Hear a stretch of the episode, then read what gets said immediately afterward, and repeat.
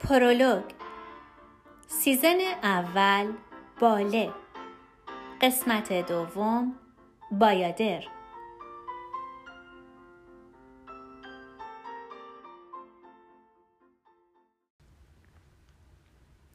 خانم لمری که از رقصنده های معروف آمریکایی بودند که بهشون لقب ملکه رقص های قومی قبیله ای داده شده جمله معروفی داره. میگه اولین تجلی هر مذهبی رقص بوده و اولین انگیزه هر رقصی هم مذهب بوده.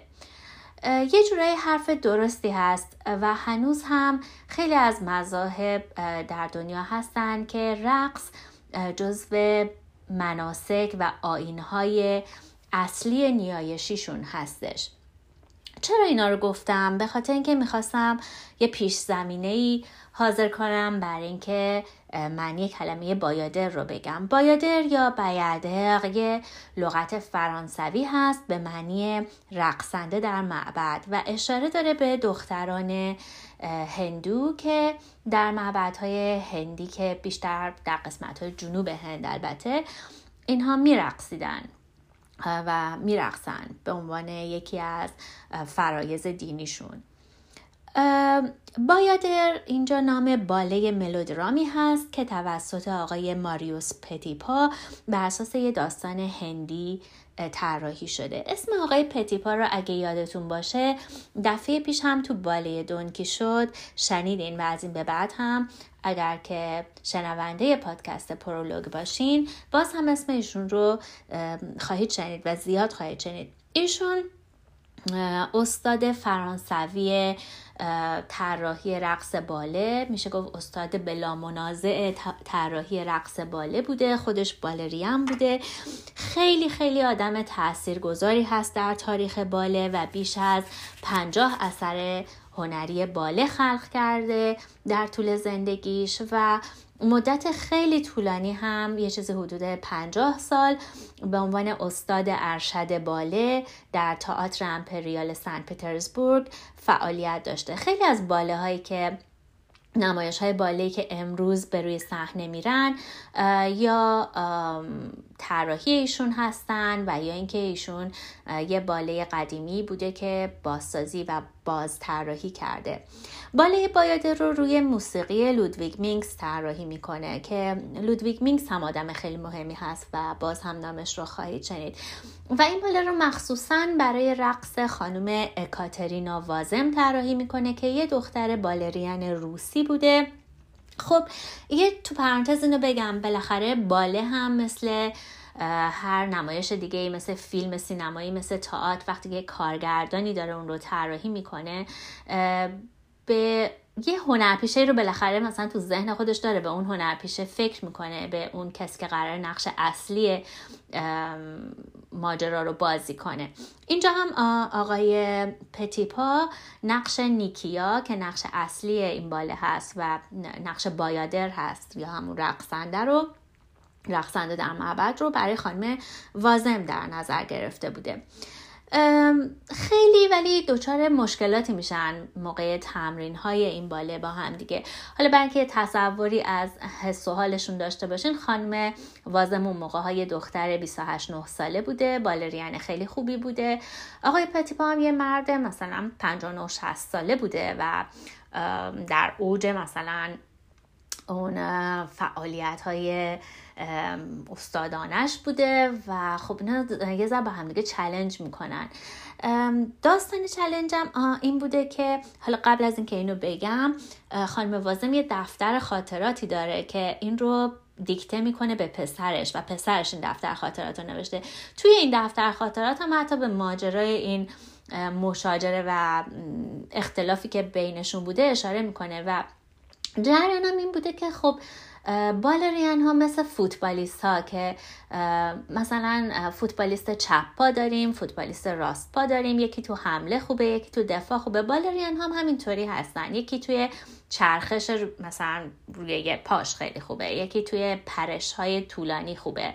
بلند مثلا پرش های بلند. هر کدومشون یه ویژگی خاصی دارن. حالا آقای پتیپا توی یه صحنه خاصی از خانم وازم انتظار داشته که مثلا چند تا پرش بلند انجام بده. ایشون هم بالرین پرشی نبوده و پتیپا هم می‌دونسته که ایشون بالرین پرشی نیست. خلاصه خانم وازم میگه نه من این صحنه رو این مدلی که شما میگی نمیرقصم. مدلی که خودم میگم میرقصم. اینطوری بهتر با, با مثلا ویژگی های من سازگارتره.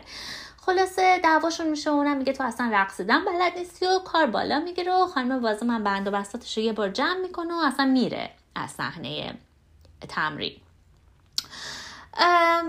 این وسط آقای پتیپا با طراحهای دکور صحنه هم مشکلاتی داشته و خیلی هم نگران بوده از بابت اجرا و فکر می‌کرده که آخر ما مجبور میشیم بالا رو برای سالن خالی اجرا کنیم. چرا؟ چون همون موقع ها سالن سن پترزبورگ قیمت بلیتاش رو بالا برده بوده و این آقای پتیپا نگران بوده که مردم اصلا بلیت نخرن و نیان.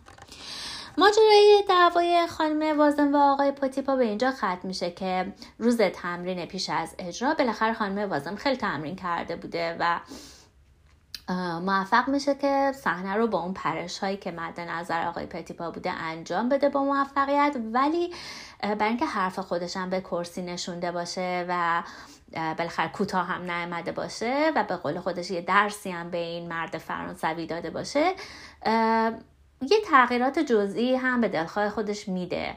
مثلا به که از سمت راست بیاد از سمت چپ میاد. یه چیزایی توی این مایه ها به هر حال تمرین موفقیت انجام میشه و همه خیلی تشویق می‌کنن و خانم وازم تو خاطراتش میگه که پتیپا اومد جلو و از من عذرخواهی کرد و گفتش که من خیلی احمق بودم که با تو در افتادم. و تو خیلی خوش درخشیدی. حالا نمی‌دونیم واقعا آقای پتیبا اینو گفته یا نه ولی به هر حال حتما تعریف و تمجیدی ازش کرده و ماجرا ختم بخیر شده. این مهمترین نقشی هست که خانم وازم در طول فعالیت هنریش به عنوان بالریان اجرا می‌کنه.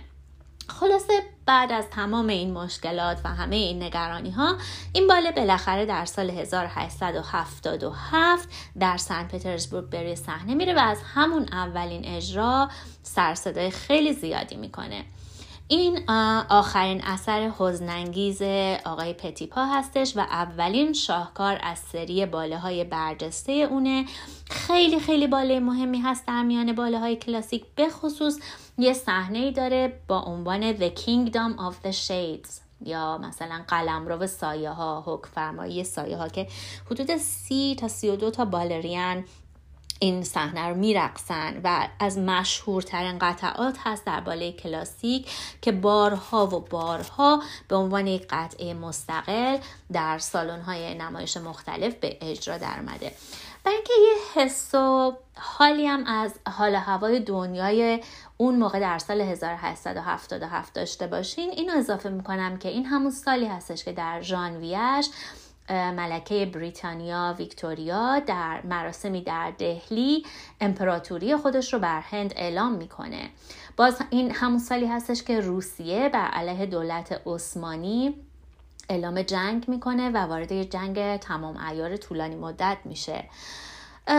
شاید به این دلایل و شاید به دلایل دیگه. به هر حال این باله با اینکه شاهکار بزرگی بوده تا مدت ها در کشورهای غربی مورد توجه قرار نمی‌گیره. تا اینکه در سال فکر می‌کنم 1961 بود. بله 1961 که این باله در پاریس به اجرا در میاد با یه تغییرات مختصری و از همونجا خیلی سر صدا می‌کنه و دیگه خیلی مورد توجه قرار می‌گیره و از اون به بعد بارها و بارها در صحنه های مختلف اجرا شده در سالن های نمایش باله مختلف در دنیا. خب بریم که قصه باله رو بشنویم.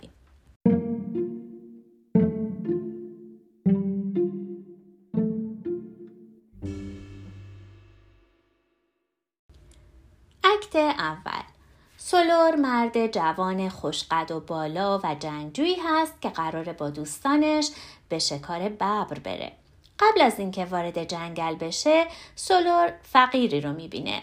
یه چیزی مثل درویش توی ادبیات خودمون به اسم مگداویا.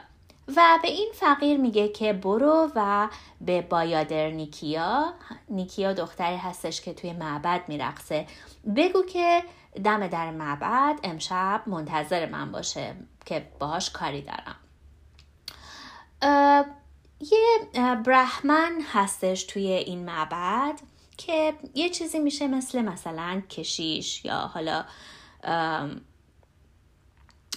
مقام مثلا مذهبی برتر اون معبد که اینها توی اون معبد زندگی می‌کنن و یه جشنی قرار برگزار کنن که با پرستش آتش شروع میشه و اون فقیر و کسای دیگه که توی معبد هستن مثل بایادرها و اون رقصنده ها هم قراره که رقص مقدس رو اجرا کنن. نیکیا هم دختر خیلی خوشگلی هست که اون رقص رو هدایت می‌کنه و توی اون رقص حضور داره. برحمن عاشق نیکیا شده توی این قصه و یه ذر فیلم هندی هم هست دیگه بالاخره. عاشق نیکیا شده و فراموش می‌کنه که جایگاهش چیه و آهان یه چیزی رو یادم رفت بگم. اینکه برحمن ها گویا یه چیزی مثلا مثل کشش ها که کشش های کاتولیک که اجازه ندارن ازدواج کنن و باید همیشه مجرد بمونن. این در مورد برحمن ها هم صادقه و اینها نباید که زوجی برای خودشون اختیار کنن. با این همه برحمن چون خیلی عاشق نیکیا هستش و تحت تاثیر زیباییش قرار گرفته بهش میگه که تو بیا با من باش و من همه ثروت هند رو به پای تو میریزم اگر که تو قبول کنی با من باشی. نیکیا خب سرپیچی می‌کنه و قبول نمی‌کنه. به خاطر اینکه اولا اصلا اونو دوست نداره. دوم اینکه دل در گروه سولور داره. به هر حال توی این صحنه دوباره نیکیا و بقیه دخترانی که توی معبد میرقصن میان به اون فقیرها از آب مقدس از حسچه مقدس آب میدن و همون موقع هستش که مگداویا به نیکیا میگه که سولور پیغام داده که می‌خواد تو رو ببینه. خب نیکیا خیلی خوشحال میشه. و وقتی که هوا تاریک میشه میره دم معبد که عاشق خودش رو ببینه. این قرار ملاقات مخفیانشون رو فقیر کمک می‌کنه که مثلا سازماندهی می‌کنه و کمک می‌کنه که انجام بشه. ولی با این همه اون برحمن مطلع میشه و حرفای اینا رو میشنوه و خیلی عصبانی میشه. سولور به باید نیکیا هم موقع پیشنهاد می‌کنه که بیا ما با هم فرار کنیم. و نیکیا هم قبول می‌کنه ولی میگه که قبل از اینکه من بخوام با تو فرار کنم تو باید به آتش مقدس قسم بخوری که هیچ وقت منو ترک نمی کنی و اینکه همیشه به من وفادار میمونی. سولار هم گوش میده و قسم می‌خوره. گفتم برحمنم خیلی حالا فکر کن عصبانی هستش و اونم به خدایان سوگن می‌خوره که حتما یه انتقام سختی از اینا بگیره. روز بعد راجا داگمانتا وارد قصه میشه. راجا داگمانتا مثلا حاکم یا آره دیگه حاکم اون منطقه هستش و یه دختری داره به اسم گامزاتی که اونم یه دختر خیلی خوشگلی هست و راجا دادمانتا بهش میگه که امروز قرار تو نامزدت و شوهر آیندت رو ملاقات کنی. حالا کی هستش فکر می‌کنین این نامزده؟ خب طبعا از شانس نیکیا. این کسی که راجا در نظر گرفته بر اینکه با دخترش ازدواج کنه همون سولور جنگجو هستش. خلاصه راجا سولو رو دعوت می‌کنه و دختر زیباش رو بهش نشون میده و میگه که شما باید عروس و داماد باشین. سولار هم به جای که بگه که مثلا نه یا یه مقاومتی بکنه و بگه من دختر دیگه رو دوست دارم انقدر محو تماشای زیبایی گاز... گامزاتی میشه که اصلا فراموش می‌کنه بایادر رو و اینکه قول و قراری با اون گذاشته. و گیج و منگه دیگه نمی‌تونه تصمیم بگیره نمی‌تونه بگه نه. خلاصه به قول خودمون هم خدا رو می‌خواد و هم خورما رو. بالاخره یه در ادامه این حالا صحنه های رقص قراره که یه مراسم سرمونی برگزار بشه که سولور بیاد و به طور رسمی از گامزاتی خواستگاری کنه. نیکیا رو هم به این جشن دعوت می‌کنن که بیاد برقصه تو این جشنه. برحمن هم اتفاقا اونجا حضور داره و وقتی که می‌رسه به راجا میگه که راجا من می‌خوام یه رازی رو به تو بگم.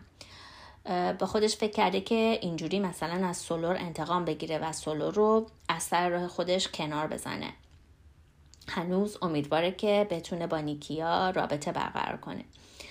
خلاصه راجا داگمانتا به همه میگه برن که با اون برحمن تنها باشه و ببینه که اون چه رازی رو می‌خواد بهش بگه.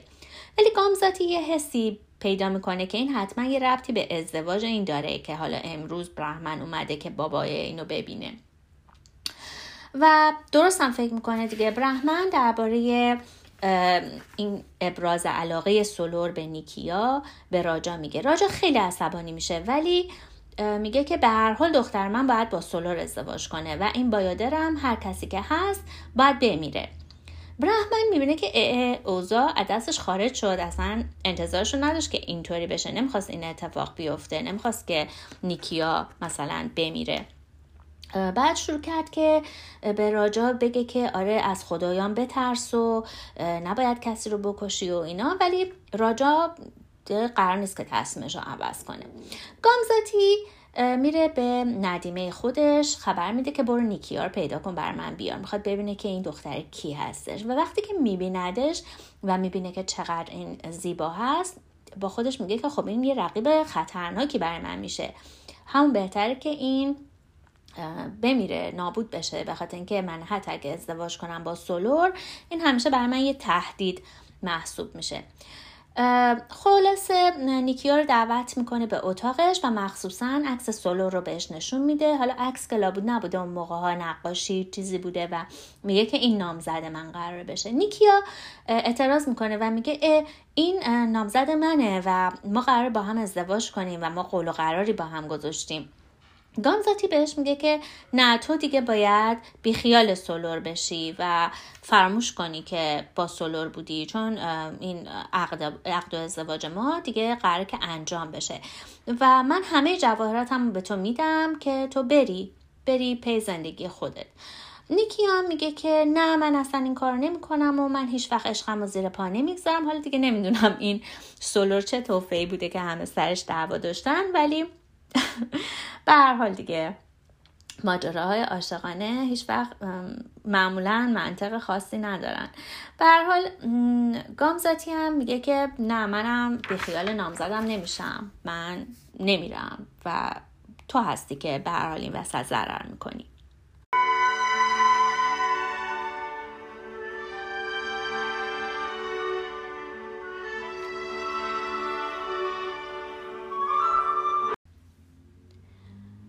دوم.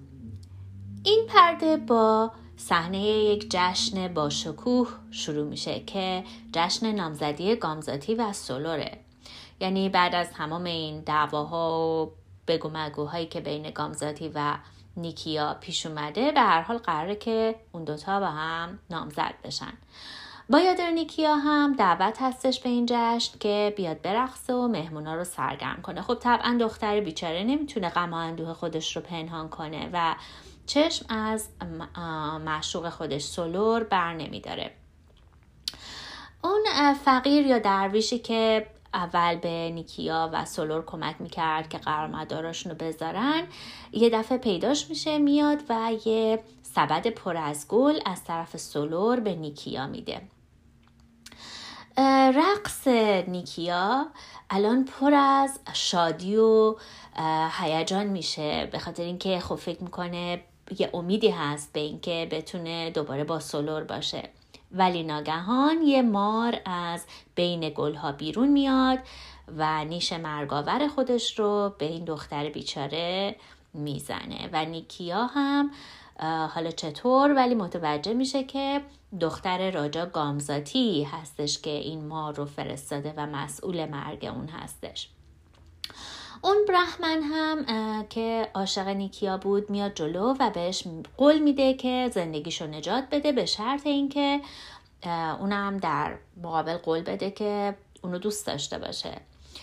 ولی خب بایادر سرپیچی می‌کنه و همچنان وفادار هست به عشقی که به سولور داره و در نهایت نیکیا میمیره که یه صحنه خیلی حالا حزنانگیزی هستش که اون صحنه رقص مرگ نیکیا هستش.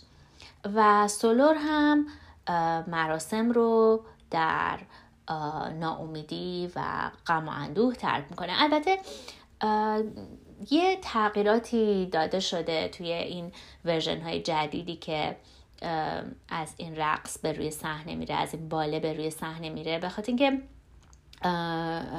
اون فکر می‌کنم به خاطر این بوده که خیلی حالا شاید یه دشواری های خاصی داشته اجرای دکور اون چیزی که آقای پتیپا اول نوشته بوده. ولی به هر حال حالا بهتون میگم اون پتیپا اینطوری نوشت یعنی طراحی می‌کنه رقصو که آخرش وقتی که راجا میاد دست سولور و گامزاتی رو به دست هم میده و برحمن میاد که حالا خطبه عقدشون هر جوری که هست جاری کنه بینشون بعد از مرگ نیکیا. یعنی همچنان اینا ادامه میدن. یعنی نیکیا میمیره و اینا هنوز قراره که ازدواج کنن. توی اون version ی که آقای پتیپا طراحی می‌کنه اینطوریه که حالا خدایان انتقام می‌گیرن و یهو تمام اون قلعه و برج و بارو فرو میریزه. ولی خب تو version جدید این قسمت تو خیلی version جدید این قسمت حذف شده. یعنی فقط در نهایت بعد از اینکه نیکیا میمیره و رقص مرگش تمام میشه سولور جشن رو ترک می‌کنه.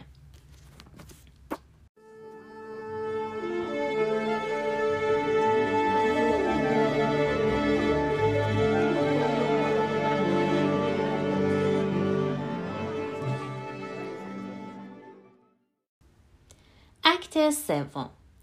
سولور خیلی مغموم و پریشان حال هستش توی این صحنه و به شدت زده می‌زنه رقص خیلی حزنانگیزی رو به اجرا در میاره. حالا تو پرانتز بگم که من خودم خیلی از دست این سولور هرس می‌خورم به خاطر اینکه این همه دخترها حالا دارن بهش عشق خودشون رو نشون میدن ولی این اصلا انگار نه انگار یعنی هیچ چیزی هیچ فعالیتی از خودش نشون نمیده نه از این وری نه از اون وری. خلاصه انگار باد از هر طرفی بیاد خلاصه باش می‌رفته.